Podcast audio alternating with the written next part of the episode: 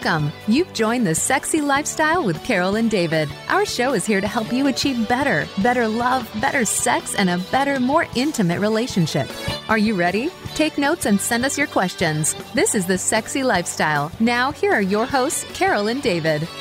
Hey everyone, are you ready to spice up your sex life and live happy, healthy, and always horny? Well, you've come to the right place because that's what the sexy lifestyle is all about. And you know, David and I are passionate about making your sex life the best it can be. We sure are. And you know, we love talking and learning about everything related to sex and sexuality, sexual health, and of course, sexual pleasure. We love diving deep into the naughty, the taboo, and the unknown. And we hope our discussions open up your dialogue about great sex because, well, great sex matters and we all deserve it. We sure do. So, do you feel safe being your true, authentic self? Perhaps you're constantly covering up fear, shame, grief, and trauma, causing a negative impact on your sexuality. Well, on today's show, we're going to uncover ways to calm your cardiovascular system to flush out sexual trauma or any other type of trauma, to access a deeper sense of presence during sex and connection, and to reconnect with your partner in a more balanced state of mind. Yeah, I'm really looking forward to this because, you know, being with your partner during sex is more of than just your body being there, but you have to be there mind, body, mm-hmm, soul, mm-hmm. everything. This All of it. A great show. But like we do every show, we're going to take a minute to talk about our top waterproof blanket because great sex is messy sex, but nobody wants to sleep in that wet spot. So if you're fed up with having to change your sheets every time you have sex, then you need one of our top waterproof blankets. It's 100% waterproof and leak proof, and it guarantees to keep your bed and mattress dry no matter how wet it gets. From messy massage oils or silicone lubes to all sorts of sexy wetness, just throw it in the washer and dryer and it comes out looking like brand new. And you don't have to leave your house to get one. Simply and safely go to Amazon and order yours today. Search Top Waterproof Blanket, that's T O P, Waterproof Blanket, Great sex starts now. It sure does. And we want to tell everybody about our new color for our blanket. It's uh, pink on one side and blue on the other. And these are actually the same colors as the pink ribbon for supporting breast cancer and the blue ribbon that supports prostate cancer. Our mission for this new blanket is to support survivors in their journey to returning to a normal sex life. We will donate $5 per blanket sold to a charity that helps survivors get back in the sack. Love it. Get back in the sack. So, to find out more, go to our website, topwaterproofblanket.com, to find out how you can join and help in our mission and buy your pink and blue blanket on Amazon today. Thanks so much for your support. All right, enough of ads. Let's get on with the show. You know, we're Carol and David. This is the Sexy Lifestyle, and we are so excited to welcome today's special guest. Greg Wieting is the founder of Prisma. He helps people heal anxiety, depression, chronic pain, and trauma. All right, Greg, we know you're a busy man. Thanks for taking some time out of your day and being with us here today. Hey, Carol, David, nice to be here. Thanks for having me. Wow, our pleasure. So, why don't you tell us a little bit about your background and how you got into this realm of healing trauma? Absolutely. Yeah, I developed Prisma really out of my own journey healing myself. Um, you know, if you met me 25 years ago, I was suffering from debilitating chronic pain, anxiety, depression. Um, and I was just inches away from antidepressants and pain meds, right? That's all I really knew. And in high school, um, college, I was mostly just medicating with alcohol. And I realized that that wasn't the path for me. Uh, by serendipity, I was introduced to uh, an energy healer who, at the time, actually offered me a massage. And I was living in so much pain, I did not want touch. Like my body was just suffering. That physical touch just wasn't helpful. Um, and she said, Well, let's not even do a massage. I can offer you some Reiki, which energy medicine Reiki was completely foreign. I had never heard of this world, but I had implicit trust in this friend. And I said, Let's, let's go for it. And I immediately realized I found something I didn't even know I was looking for that I really needed. Um, it was as if I kind of floated above my pain body that had just been a lifetime of chronic tension, chronic holding and gripping. And it's like for the first time, I got a taste of myself like, you know, who am I beyond my pain, right? And that was just a big awakening because at that point, you know, all I knew was my pain. So that had been my identity. You know, my whole sense of self was organized around that pain. So to get a glimpse of myself outside of that pain was pretty spectacular. Um, so that led me on a journey. You know, energy medicine led me to mindfulness and somatics and starting to release stored tension and trauma in the body. And then that led me to the world of yoga and Ayurveda and then trauma and neuroscience. And so kind of was just following these breadcrumbs. And um, along the way, you know, I also suffered from scoliosis, a really severe curve in my spine. Um, that started to unravel. Today, I'm three inches taller than I was wow. 25 years ago, and no longer live in pain, no longer have anxiety or depression.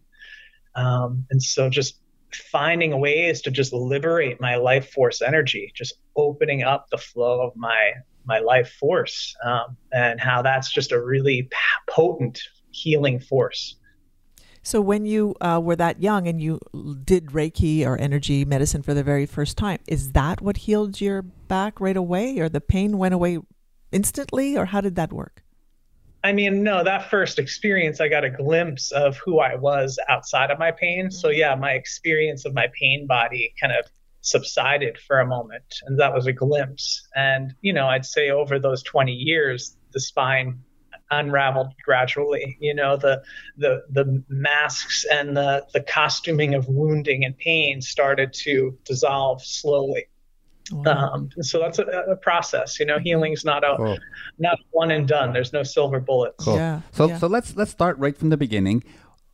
Greg, tell us a little bit about what is trauma and how does it manifest itself in our bodies?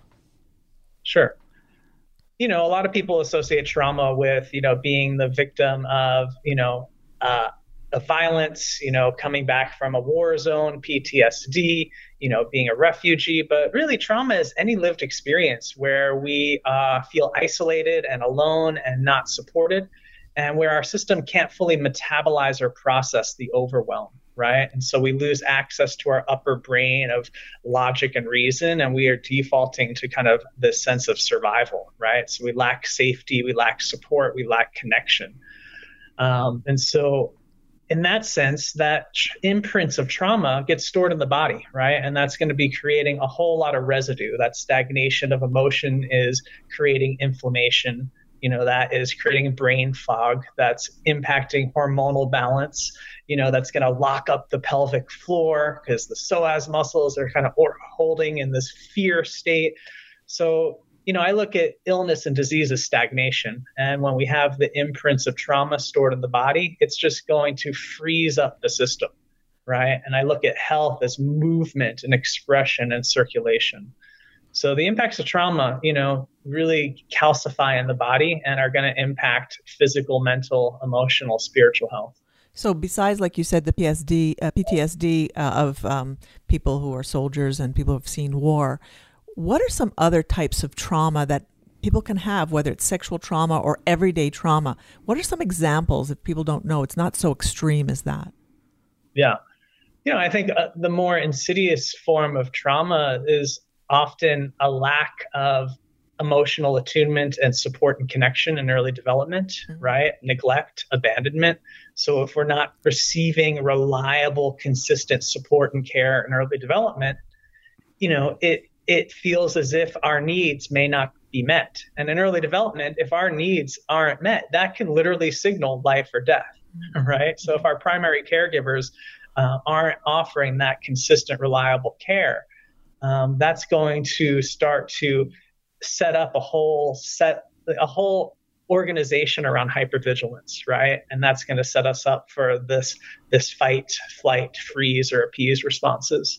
And I think that's the most insidious because we're thinking, well, nothing bad happened to me, yeah. right? It's like, well, trauma can be too much too soon, or too much too long, or not enough for too long. So wow. if we don't get enough of what we need for long enough, that's going to have a really corrosive effect. Now, I know uh, it's not your mainstay where you do all of, all of your work, but we're going to be talking about sexual trauma today. So let's get a few examples of sexual trauma, which we know for sure if you were raped, of course, that's a sexual trauma. But what could be some of those insidious types of, of sexual trauma that you mentioned that we might not even realize have affected us? Sure. You know, I think we we're we're multifaceted. We're body, mind, and spirit, right? And so um, we may have consensual sex intellectually, but is our body on board, right?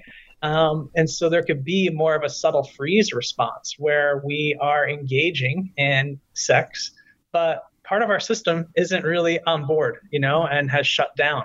Um, and oftentimes trauma is going to, you know, hijack our agency uh, or hijack our capacity to communicate and express our needs or to actually even know what our needs are. Mm-hmm. So we can be going through the motions, and yet there's a, a, a deeper part of us that's, you know, not aligned. And I'm just thinking in early development, right? How uh, the good little girl is asked to, you know, give a hug to her drunk uncle that she doesn't want to, but her parents are saying, go do this thing. Mm-hmm. And so, how do we start to override our own needs? How do we start to override our own desires? And if we do that long enough, then we actually lose touch with our own needs and our own desires, right? And so, um, you know, and that's creating this this freeze response where we lose our own capacity to even feel ourselves. Mm-hmm. Um, and so, I, I, think that's a subtle way that, yeah, we may not be fully on board with the lives we're living and with the sex we're having. Now, I think those are great examples. Now, would you say that, let's say, I can remember in my dating years where I've agreed to have sex with somebody, you don't know how it's going to turn out because you're maybe having sex for the first time with that guy or the girl, depending who you are. Um, but so you do it anyways like you you go through it you you want it to be good sex you're trying really hard you're trying to get into it and it's just just not feeling right. And then but you do it again because you think well that was the first time you never have great sex the first time and you kind of continue doing it. That's the kind of pattern that you end up getting in and the more you do this without the right feeling you're saying the more traumatic effect could happen on our body? Yeah if we continue to override you know the signals in our body that's going to lend itself to just a, a, more of a numbing, right? Um, and more of a dissociated state where we're just no longer in touch with with our needs, with mm-hmm. our desires, with who we are. Um, and so I think healing affords us more of a capacity to to get in touch with who we are. And the more we can feel ourselves, that's a pathway to more presence and more agency, mm-hmm. right? And that frees up more choice, that frees up more that frees up more capacity to ask for what we need. But with a lot of developmental trauma, you know, it can feel really threatening to ask for what we need. I right? guess I guess that's why, you know, we talk about consent being so paramount, consent and respect that um, you know, if you're under the influence of drugs or alcohol, you, you, you can't give that big enthusiastic yes because you know you have things going on in your brain that your brain's not working properly and then you go and you you have sex with someone and the next day you you're, you're not feeling good because you the, weren't the regrets you mean like, yeah yeah like yeah. i shouldn't have done that i shouldn't have done or that or the shame being and then and then you end up in a situation where you know, I guess you can carry it with you for months and years down the path that I shouldn't have had sex with this guy. He was married or with this girl because she was married, and you did it just because you were under the influence. Mm, yeah, that could be another example, right? Yeah, I mean, when we're intoxicated, that's lending itself to yeah, just not not having all of our faculty and right. Our, our that's the word I was looking for. Yeah. It's more than six letters. That's why I had problems with it. yeah, no, I think there's. Uh, do you think there's anybody who hasn't really experienced trauma that doesn't have some trauma that's maybe blocking something in their lives? No, I think if we have a pulse, we have trauma. Yeah. You know, we live in a world that is feeding off of alienation and isolation and fear, and that's the breeding ground for trauma. You know, in terms of sexual identity and sexual expression, there's just so much cultural repression there's so much cultural shame and judgment that is projected upon. So, you know, it's hard for people to even get in touch with who they are on a really essential, authentic level of sexual expression um, you know, I'm queer, and to explore my sexuality is very much like a radical act in a world that otherwise is telling me it's wrong to be me, mm-hmm. right? And so, and we don't need to be queer to have that. Just all right. cultural conditioning has demonized sexuality, and and I look at sexuality as just our creative life force. So, you know, if we have repressed sexual energy, that's not just impacting our sex lives, that's impacting our potential in all aspects. Right. And I find, you know, my my sexual energy is my vitality. So when I'm aligned sexually, I'm aligned professionally, I'm aligned relationally, I'm aligned, you know, with my creativity. And that's helping to kind of fuel my vision and my passion and possibility. It's all connected. But it's very, very interesting um, what you just said because um, Carol and I are swingers and we live in that alternative lifestyle as well, which shouldn't really be alternative because we should be able to be free to choose who and how we have sex the same way in um, the LGBTQ plus world. Um, you know, we, we put this definition or this label on people who just want to be themselves. However, society says, you know what, you're, you, you, you stand out there differently. And I have to assume that, and we see it in the in the swinging world all the time, where the, everybody's underground. They keep these secrets and and the things that they can't tell their kids, and they have to hide all this stuff. And that has to be another type of mental trauma that they have that they just can't be their authentic selves. Yeah, I mean, keeping secrets is that's that's very corrosive, right? Absolutely. And that, and that's just fueling shame and mm-hmm. oh, and that's perpetuating other cycles of fear. And you know how I'm working is always mapping this through the body. So as I mentioned, kind of the the fear response in the psoas that then lock up the pelvis, right? And you know there's a natural movement of the pelvic floor with our breath. And i can't tell you how many folks i've worked with over the years where um, including myself you know my pelvis used to be completely locked you know? So when i was living with chronic pain and the severe curve in my spine you know the costuming and the patterning of my wounding was all protective strategies because it, you know, the signals from my lived experience and from the abuse I experienced and from the world was it's not safe to be me. It's not safe to express myself as who I am. And that is going to hold itself through our musculoskeletal system, our hormonal system, our beliefs, you know, and and have a, a, a really direct impact on all aspects of who we are. So true. And I can kind of remember that when our, our marriages failed, um, well, 17 years ago now, and they failed at the same time because our exes dumped us and we ended up getting together as well. Um, but at that particular time in my life, I remember a big sigh of relief when I met David and we discovered that we both had parallel sexual desires and that we were really misaligned with our partners in our first marriages and we found each other and we really had uh, Monkey sex. Yeah, we had crazy, amazing sex for years before we fell into the lifestyle of the swinging lifestyle. And then when we did, and we had multiple partners with the same crazy monkey sex, uh, you know. Um, we found our tribe. yeah, we found our tribe. And I remember the feeling, uh, just a, ah, this is where I was meant to be. And it was such an amazing feeling. And that went on for years and years uh, until I went through menopause and all my hormones changed again. But it was just an amazing discovery that we can have connection like Dave and I found in each other and then connection with other people too.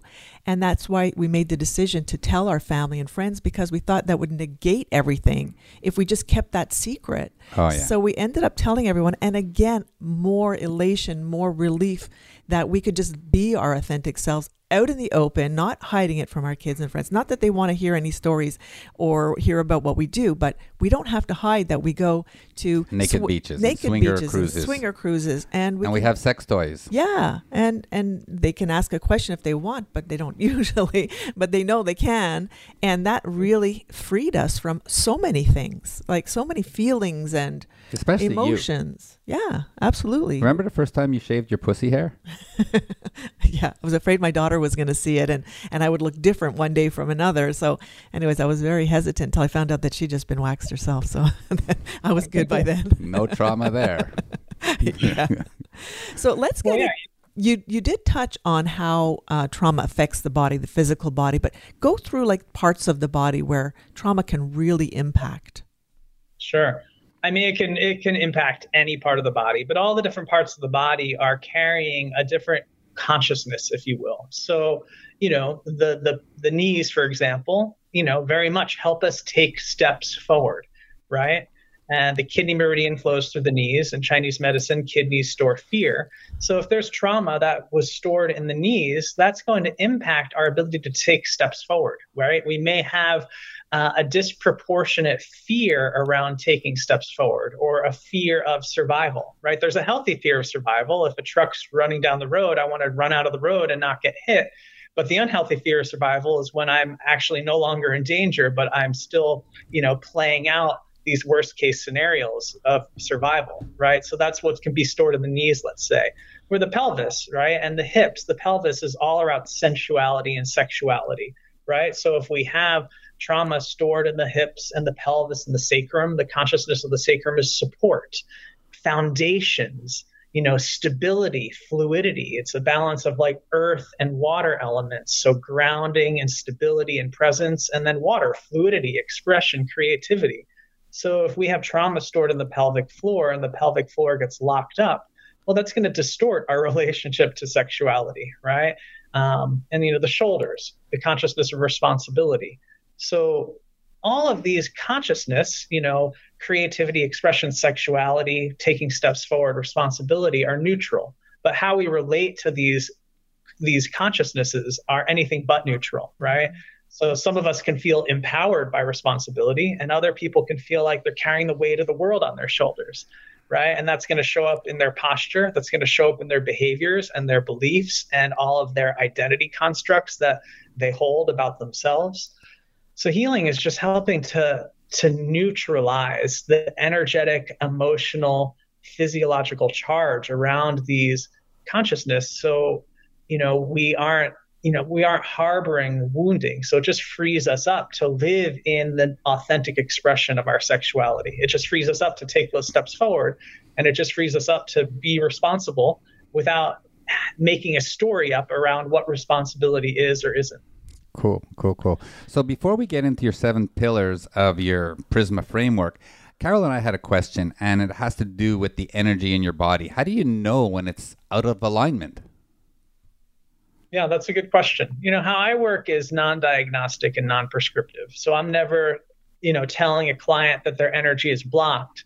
My job, and even with working with trauma, I help people heal trauma, but I'm actually not focusing on trauma. You know, my job is to connect people to their innate wisdom. And that innate wisdom is like the intelligence that heals a paper cut, right? There's some wisdom in the body that sends platelets and proteins and orchestrates all these bio- biochemical transmissions.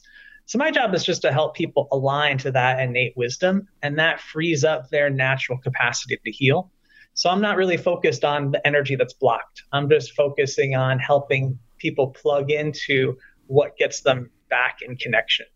Um, but you know, the, these distortions can show up if you know people are presenting with you know dysfunction in their pelvis or you know having in, you know difficulty with sexual expression and that's going to clue me in that there's probably something happening, you know, at the foundational level of, you know, the the perineum and the pelvis and the genitals, um, you know. So, but the interesting thing is that doesn't necessarily mean I'm treating that area. You know, I had another client years ago um, that actually was coming to me for infertility, and she had done all of like the pelvic floor treatments because it's like, well, if there's something with the reproductive system going on, let's treat the reproductive system and let's treat the parts of the body that are surrounding the reproductive system. But her system guided me to actually release her occiput. And as we were doing this release at the back of her neck and the back of her skull, she had a memory of when she got a concussion at the age of five. Hmm. So that concussion you know, actually then her system had a response to the concussion that froze up her pelvic floor. Wow. So despite her doing all the, these years of work to release the pelvic floor, her body actually needed to address a deeper imbalance that was part of why the pelvic floor got locked up. Wow. So, you know, I think we can get kind of caught in like treating symptoms, right? Where it's like, well, the pelvic floor and sexuality may be locked up because of other things going on. Wow. And so, so how did you discover that? Like, what was your clue?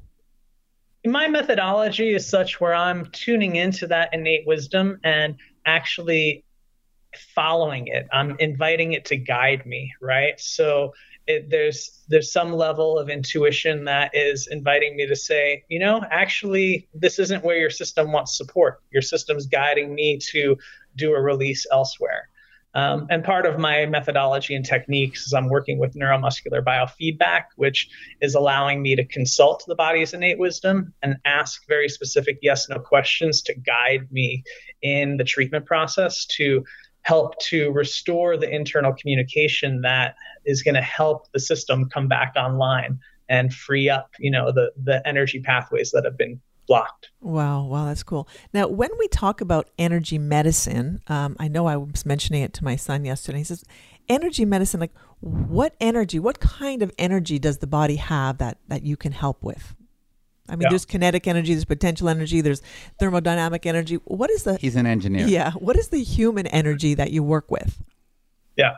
So, I look at everything as energy whether it is a belief, whether it is a memory, whether it is a muscle, whether it's an emotion, whether it's a tissue, a tendon, a ligament, an organ, a hormone, a neurotransmitter, it's all vibration.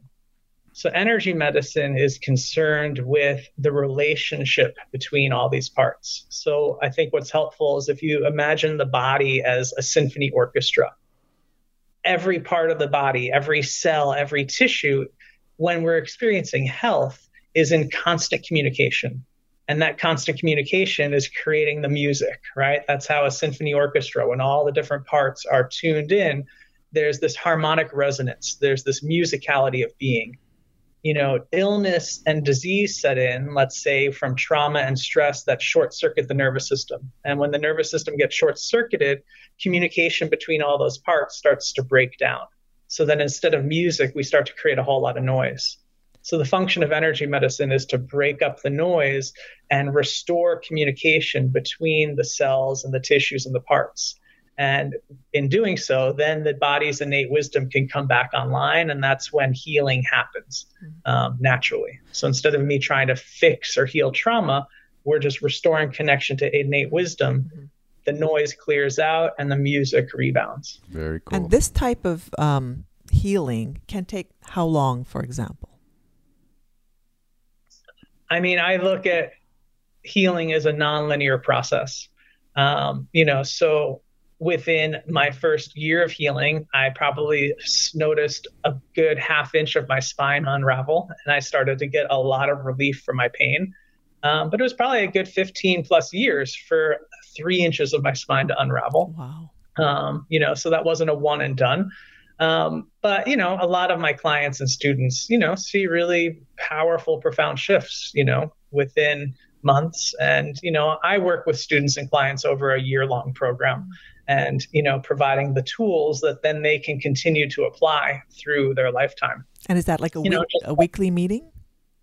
Um, there's all sorts of different kind of points of contact um, online and recorded, and yeah, so they have lots of different support.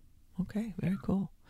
All right, so I think it's time now to get into the program that you developed, the framework, and there are seven pillars that you want to tell us about. Um, let's go through them one by one and talk a little bit about what the goals are and how you how you reach those uh, goals. Sure. Yeah, so uh, regulate is the first pillar, really regulating the nervous system. It's like imagining a seaplane that wants to land on water. It bounces back off the water, it touches down, it bounces back. And so, really training the nervous system to finally land. And that's helping people derive the psychological safety um, that's necessary to heal, right? Because trauma is keeping us in a fear response, a survival response. So nervous system regulation is like the foundational piece, and that's helping people start to derive a relaxed, alert awareness. Um, and so that's that's regulate. And, and, what would be like an example in daily life of me being in a relaxed uh, state? You don't you don't know how to do that. No, but I'm saying compared to now, if I was to, am I regulated? I don't know. How would I know, for example? Yeah, it's a good question. I mean, that's that's the work. It's starting to develop an awareness of are we regulated or not, and part of that is tracking kind of the what's driving the nervous system and starting to understand the fight, flight, freeze, or appease response. right? So when we lose access to our upper brain of logic and reason, you know, and we default to the survival brain, we're either going to go to hyper arousal, which is fight or flight. You know, we're either going to run from danger or we're going to fight against the danger. But we sometimes don't have access to those options. So then we move into the freeze response or the appease response, right? So it's starting to understand those responses and um, start to do uh, reverse engineer and kind of develop an understanding of where they originated and why they're coming online. Um, and you know the mindfulness piece helps to kind of slow all of it down so we can start to tease it out. Because often these trauma responses you know triggers happen when we least expect it. And you know we aren't in control of you know this default survival pattern of the brain. It comes online um, so helping to to reverse engineer that and understand it. So, the, the so some some people, when you say something to them, a person, one person takes his time and waits, processes the information, and comes out with a response, and then another person immediately comes out, maybe yells or screams or says something, and maybe 15 minutes later goes back and says oh you know maybe that wasn't the right thing to do is is that what you're talking about where you know sometimes the the, the brain deals with um, what's coming in differently? Yeah, so that person that you know became argumentative, they flipped their lid, they lost access to logic and reason, and they defaulted to a fight response, mm-hmm, right? Mm-hmm. Um, or that could be the person that defaults to a freeze response and is in a frozen state and just doesn't even know how to respond. And they're not fuming, giving the other person the silent treatment. They've just gone into complete shutdown, mm-hmm. right?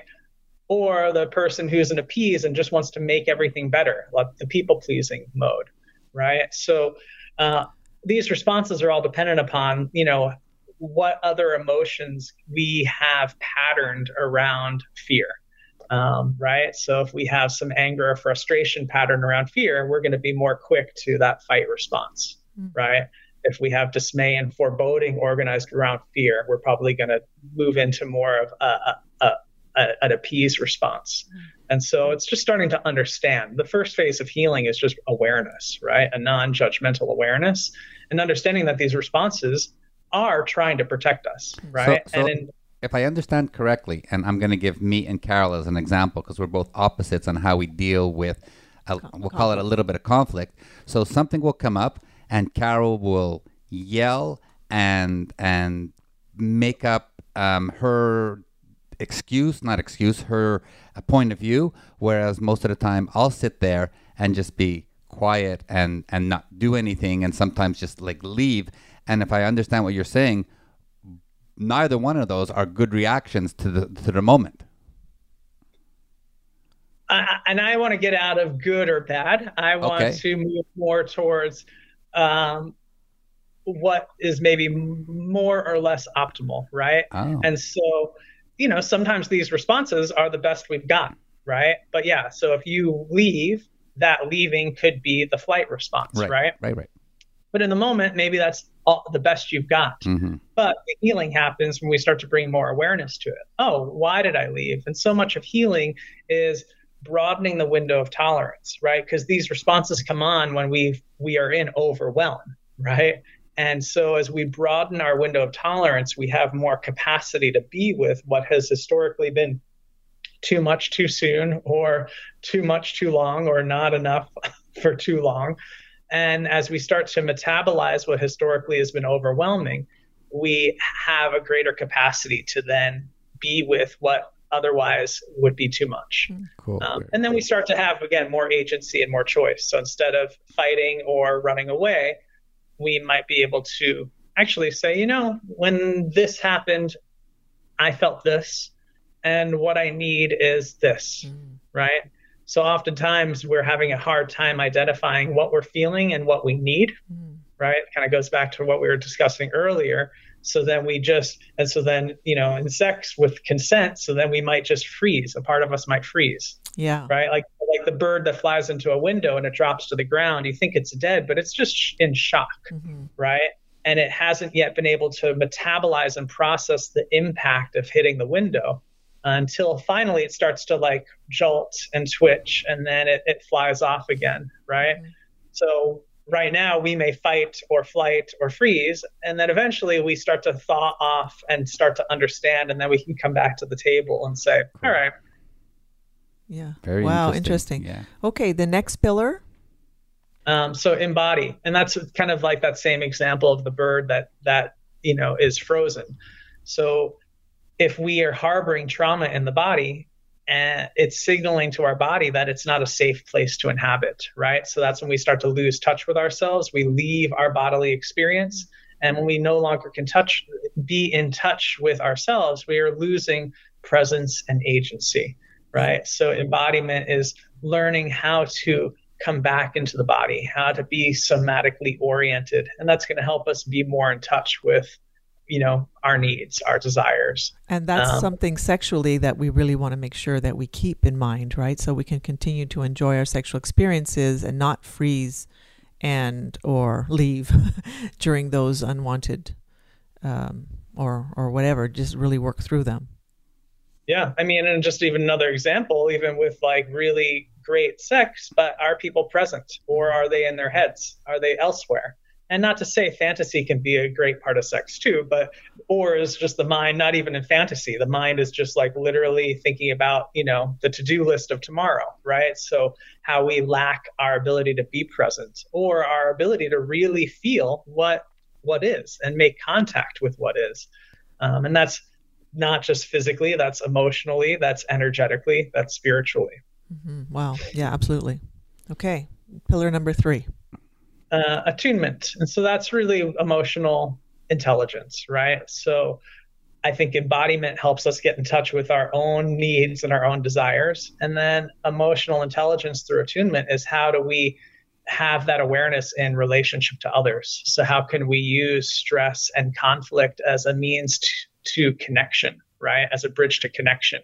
Um, and so, being able to have those conversations and you know work with conflict in meaningful ways to create bridges of understanding. Um, and that's the big relational piece because so much wounding and trauma happens in relationship right? There's been a breach of trust. There's been a wounding a pain a harm. So that then continues to invite people to just isolate right? And do their own thing um, but the heart of healing happens relationally, right? We're social creatures. As mammals, we're not meant to live in isolation. You know, there's a big part of how, yes, there's some things we can do to self soothe, but we co regulate, right? Um, in relationship. So how do we how do we navigate this messy world together? Yeah, absolutely. All right, we're going to ask you to hang on for a sec, Greg. We're going to take a quick break, and then we're going to come back with the other four points of um, the seven that the seven pillars that we're talking to. Um, we're going to remind everyone that this is the sexy lifestyle. We are Carol and David. We're having a great conversation with Greg Wieting, founder of Prisma, um, who has a framework for healing anxiety, depression, chronic pain, and trauma.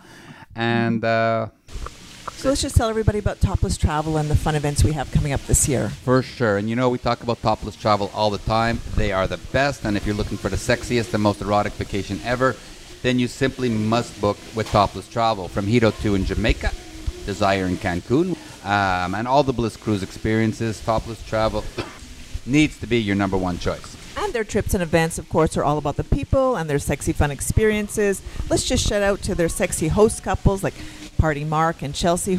They're there to ensure that you have one one hell of a sexy vacation. Absolutely. And like we are here, you'll find us on lots of the amazing topless travel trips. But listen up. We're going back to Hedonism 2. You know, that's the place a couple of years ago. We stayed for 89 days. We go there at least two, three times a year. But we're going back in February for another Sexy Silver event from February 25th to March 1st. As always with Topless Travel, the rooms are selling out fast. And if you don't want to miss the biggest lifestyle party on Negril Beach, then you need to go and book your room now. And of course, for more information about this trip or any of the other topless travel events, simply go to thesexylifestyle.com and click on the topless travel events link to book the sexiest and most erotic vacation ever. ever, ever, ever. And also, let's remind everyone that if you're looking for an online, open minded community to find compatible people and events in your area, simply join SDC.com and use promo code 30314 to get your first month free. Absolutely. All righty. Let's get back to the show. You know, this is a sexy lifestyle. We are Carol and David, and we're having a great discuss- discussion with Greg, Greg Wieting from Prisma. Uh, let's keep going with the seven pillars that we started uh, just before the break, and then we're going to talk about great sex. Mm-hmm. Of course. So let's just review. We talked about regulating, uh, embodying, and attuning. Let's go on to the next pillar, please. Yeah, orient is really about deriving a sense of belonging within the heart, you know, and really working with values and having alignment with values. Our values are derived from the most emotionally significant and charged experiences in our lives, for better and for worse, right? And so, a, orientation is really helping us shift from kind of a fear based um, motivation to more of a uh, inspiration. So instead of what we're motivated to move away from, it's what are we inspired to move towards, right? And that's a big piece of kind of navigating burnout and emptiness and overwhelm, right? And so um, how we can show up to our values from a place that's just, yeah, more aspirational and less fear based. Um, and that's really helping us locate a sense of belonging within our own heart, right? A, a, sense of wholeness and being established in our wholeness. And again, that's coming from a place of rest. Yeah, and of course, when you're overwhelmed, and in today's world where you're working 24/7 with your, you know, your iPhone in your pocket and you can never get away from it, that definitely impacts your, uh, you know, your your sex life as well because you can't even focus and you can't find those uh, the right orientation to enjoy and those balance. parts and those parts of your lives. Yeah, absolutely. Mm-hmm, mm-hmm. Excellent. So narrate is the fifth mo- um, pillar, and that's all about shifting the the narrative and the stories we hold about ourselves, right? Especially we're organized around wounding and organized around trauma. And so it's helping to kind of expand the aperture of possibility and gener- create a more generative, life affirming story um, right? And so, so much of the, you know, the conscious mind is 5% of what we believe, and the subconscious and the unconscious mind is really what we believe, and that's what's stored in our tissues and our cells. Um, and so, shifting from regressive behaviors and beliefs to more empowering behaviors and beliefs. So, flipping the script. And keeping it positive, obviously, going towards the positive and trying to remove the negative thoughts yeah like in, uh, developing a field of possibility right and our own imagination literally creates the structure of our brain and the structure of our lives and so um, again for better or for worse so with trauma we're often superimposing the imprints of wounding and just kind of creating more of the same so then our wounding becomes a self-fulfilling prophecy mm-hmm. so healing is well I actually have a say in this matter. I want to create and generate something else. Mm-hmm. So yeah, interesting. Yeah, exactly. All right. Next. And so identity is the sixth pillar. And so how much of our own identity is organized around our pain and our wounding and the lack of a secure attachment. Um, and how that becomes very fixed and rigid and calcified. Uh, and I look at actually identity is not fixed. Identity is moment to moment. It's process and change. So what if who we are doesn't need to be organized around pain and wounding. And so identity is uh, really the birthplace of innovation. It's the birthplace of clarity and insight and self inquiry. So, who am I outside of my pain and who am I outside of my wounding? Um, that's for us to get to experience. Um, again, we can often be in default mode and just continue to superimpose or imprint upon the patterns of pain and trauma and limitation. And really, identity is around expansion. So do you do exercises with your your patients to help them to use their imagination and, and see a different life or a different identity in the future? Yeah, that's a lot of the neuroplasticity that I work with and is and then the neuroscience is using the five senses to start to feel into new possibilities and often using memory, right? And you know, the regulate, we're going to use uh, a memory of safety, right? Mm-hmm. So, with there's trauma and wounding, safety may not feel accessible. So, can we find a snapshot in time where we felt safe? And then, can we relive that in our five senses?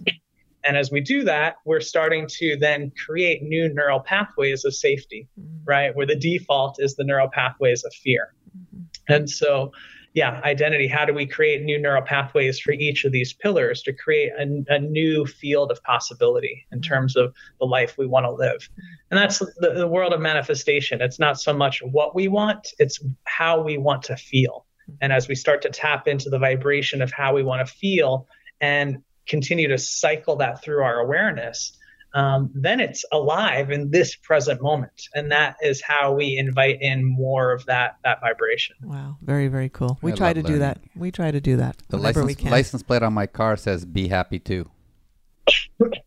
yeah, yeah, exactly. There you go. Getting the word out there. okay, what's the last pillar? impact. And so, you know, uh, the seven pillars are really helping people explore a journey from pain to purpose. And so a lot of people are looking for purpose outside of themselves. And I think of purpose as really who we are. It's a vibration. It's a, it's uh, an expression of beingness. And so, um, you know, who are we when we are living as a healing vibration for good within our lives and within the world? And that's the impact. That's where we start to create ripple effects in our world. So, purpose and impact isn't so much what we do, it's how we do it, and it's who we are. Yeah, absolutely. So I think the next thing I'd like to get some ideas from you is how people, your patients, and when they learn these seven pillars, how they can apply that to their own lives, their own sex lives, and have better, more informed, and more, I guess, present sex lives. I know we talked earlier about being our authentic self and how good that felt when Dave and I found our tribe, our lifestyle, how we felt that we always should have been here from day one. But when you don't feel safe and you can't be your authentic self, how does that have an impact on your sexuality? Yeah. I mean, uh, it's going to lend itself to that shut down state, right? It's going to lend itself to being dissociated, not being fully in touch with who we are. You know, and so much of my work is is non-descriptive. I recently a client was telling me that, you know, and they were coming in for trauma. They were never talking to me about sexuality, uh, but they said, "Wow," and they're you know well into their late fifties, and their erections are stronger than they've ever been you know we've not worked with you know their genitals we've just been again that symphony orchestra um, visualization. We're just helping the whole symphony orchestra of who they are come back in line. And as they start to make more music and we break up the noise it's like all aspects of our physiological function you know our psychological function come online and optimize right? So then it just it lends itself we're creating the climate for just more vitality for more aliveness for more connection uh, for more power right um, and so yeah i'm not really working with sexual uh, i'm never working and even though i'm helping people with anxiety depression and trauma i'm never treating anxiety depression or trauma i look at all of that and if there's sexual dysfunction that's just the tip of the iceberg and I want I'm helping people actually dissolve all of the causative factors that are the underbelly of that iceberg. Mm-hmm. And as those factors dissolve, so do um, the symptoms. Yeah, absolutely. I can just imagine. And uh, just by living the opposite, where we we do live an authentic life, and we feel we have manifested our dream. We have designed our own dream world here, where we live and and do. And um, so, with the work when you work with people and they, they start then being attuned to what they want and what they need and how to get there, they must feel and see changes in their bodies, right? Well, but just look at you. I'm just going to interrupt for a second. When we got together and we got rid of, I don't, don't want to say we got rid of. We, we we went through our divorce and we we dealt with all the issues that we had there. You started having the most amazing orgasms. I know. And it was kind of not overnight, but definitely very quickly. And I actually didn't have orgasms before. Rare was that I actually orgasmed in the 16 years of my marriage. And with David, it was just like happening and then happening and then happening. But your whole demeanor changed. I think, like Greg was saying, that symphony orchestra and you all started playing together versus you being pulled in 75 different directions. Right. And then when we did find the lifestyle, even two years later, Yeah. it exploded even further, went up another Absolutely. notch. Yeah. So yeah, I can just I can hear what you're saying, and it makes so much sense because we kind of lived through that without realizing it. hmm Just getting rid of maybe a, a life that we didn't want to have when we pushed into a life that we did want to have really can change a whole lot in your body itself. Yeah, I mean, it sounds like you were deriving more connection, more support. As you said, you found your tribe. You so you were finding like minds. So who you were was no longer just in isolation. Like you got to see yourself represented and reflected, And so it, it gave permission for all those parts of you to become fully expressed. Exactly. Sure. Yeah, absolutely. So I know that you mainly focus on anxiety and depression and, and pain, but if someone has like low self esteem or even shame surrounding part of their, their life or even sex, how can you help them with issues like that? Yeah. Well, I look at I look at self-esteem stuff as fear. I look at shame and fear as really big parts of trauma, really big parts of anxiety, depression, chronic pain, sexual dysfunction, relational imbalance and challenge. And so, you know, it's kind of again, I'm not focusing on the shame or the the fear. We're just helping their system have more capacity to start to look at it and be with it and make sense of it and understand it right? And that's the attunement module is really understanding oh wow when did i have these unmet needs? And when did having those unmet needs serve signal life or death? So bring up a lot of fear or in early development when we're not getting our needs met unconsciously we are often signaling that i didn't get my needs met because something's wrong with me Oh, right and so it's like, actually, no, my primary caregivers just didn't have the capacity to meet, to get to provide for me. But in early development, if we're not getting what we need, it we immediately turn the arrow back on us, right? And that's where we become, you know, master adapters. We start to hide parts of ourselves or we start to perform parts of ourselves to get early developmental needs met. Mm-hmm. And how does that continue to carry on in adulthood, right? Oh, like I don't want to upset them, so I will bite my tongue. Or, you know, so how do we again continue in adulthood to perform or hide parts of ourselves? And that's, you know, not letting ourselves be fully authentically expressed. So that, that's a big piece. And again, coming back to that symphony orchestra, I, I, I know I sound like a parrot, but as we restore all these parts of ourselves back into our harmonic resonance and we come back into wholeness, we locate more and more safety that we realize, oh, I don't have to hide a part of myself. I don't have to perform a part of myself. I can just be myself. And you know what? People will come and go. Not everyone's going to like my authentically expressed self, and that'll be okay because I like myself. I, am okay with myself. Mm-hmm. And that's going to invite in other people who are just as okay with myself as I am. I think I kind of went through something like that when I went through menopause because being in the lifestyle and being open to sexuality as we were, and then my libido took a huge dive, and I felt like I still had to perform, I'm going to say, because people are expecting Carol to be Carol. And I wasn't feeling it because, you know, things were changing in my body. But I kind of, re- not regret, I won't say that, but I, I kind of I'm glad that I'm over menopause. I'm now on hormone replacement therapy. My libido's not how it was when I was in my 40s and 50s, so I'm at the end of my 50s now. But I still feel that I'm um, I'm okay. I don't have to pretend to be the old Carol who was like so hot and horny I couldn't wait to jump on a cock. But now I just do it when I feel like it, and I don't have to pretend that I want it every minute of the day. So Yeah. I think I've kind of found a little balance in there. Yeah, it's like honoring honoring your needs, Mhm. honoring your desires.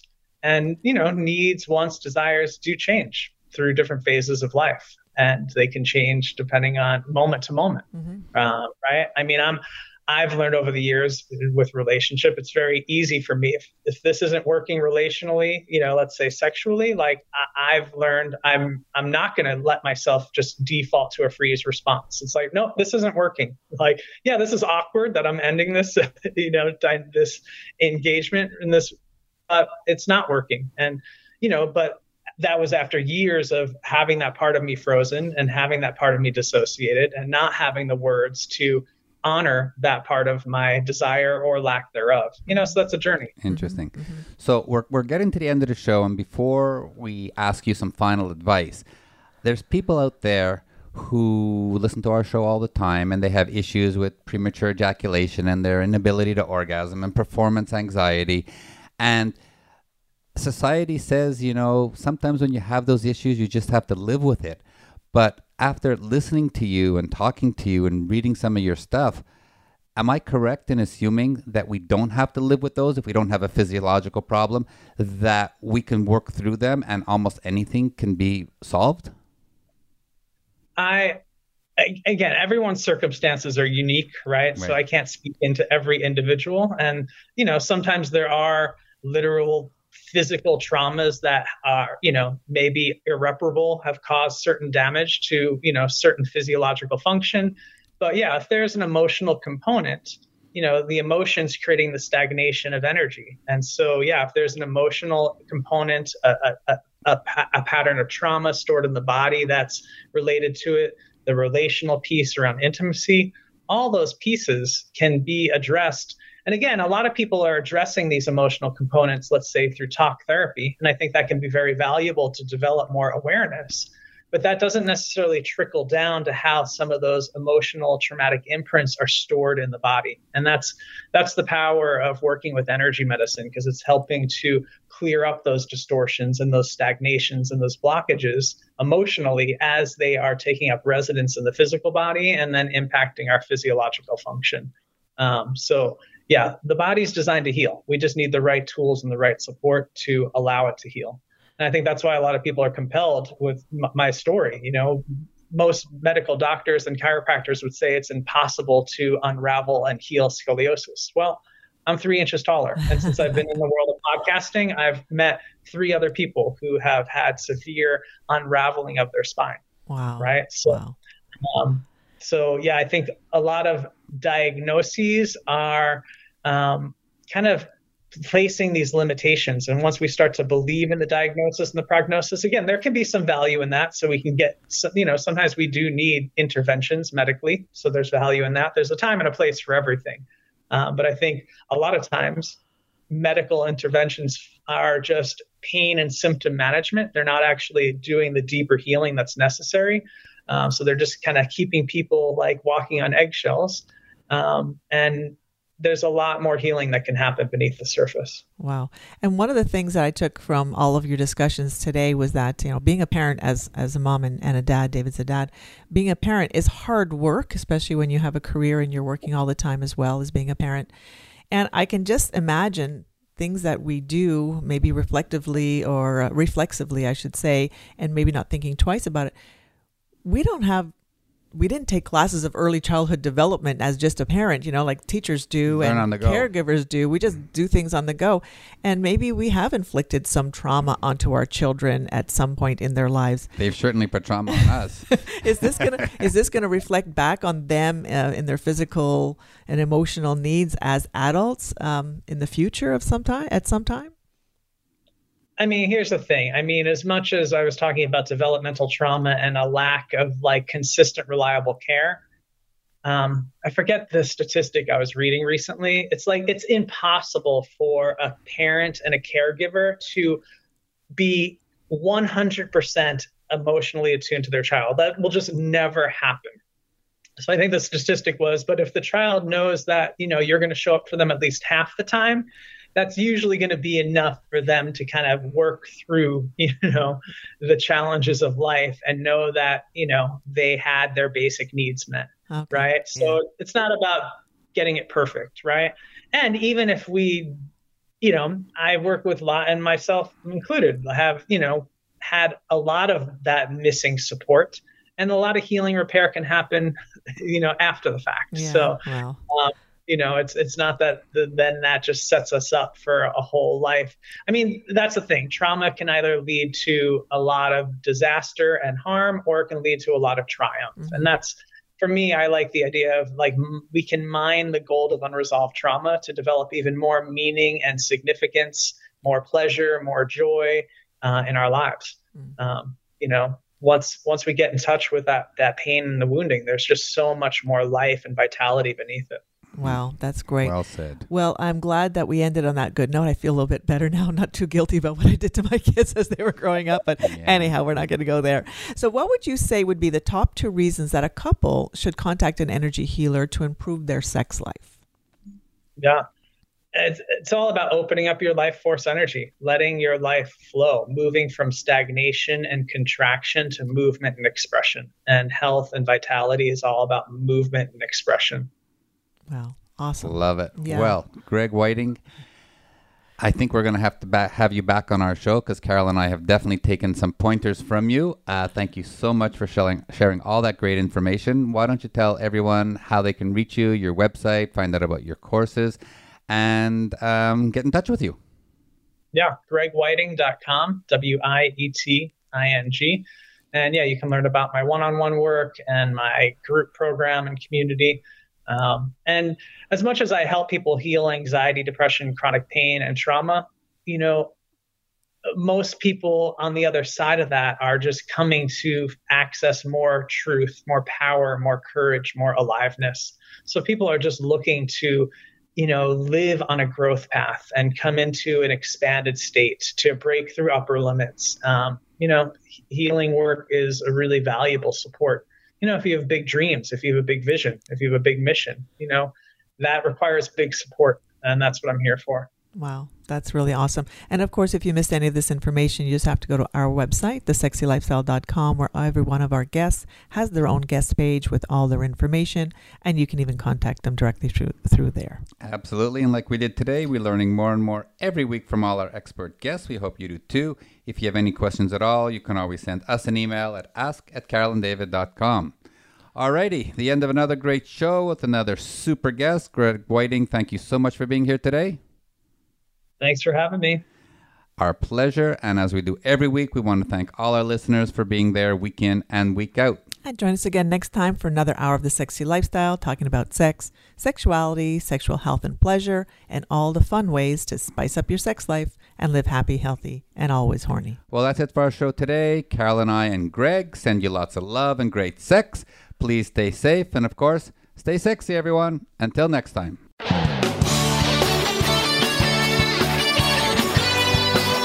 Thank you for joining Carol and David for this week's edition of The Sexy Lifestyle. We've got another one lined up next Friday at 3 p.m. Pacific Time, 6 p.m. Eastern Time on the Voice America Variety Channel. The weekend is just around the corner, so try something new, spice it up, and you just might have the best sex ever.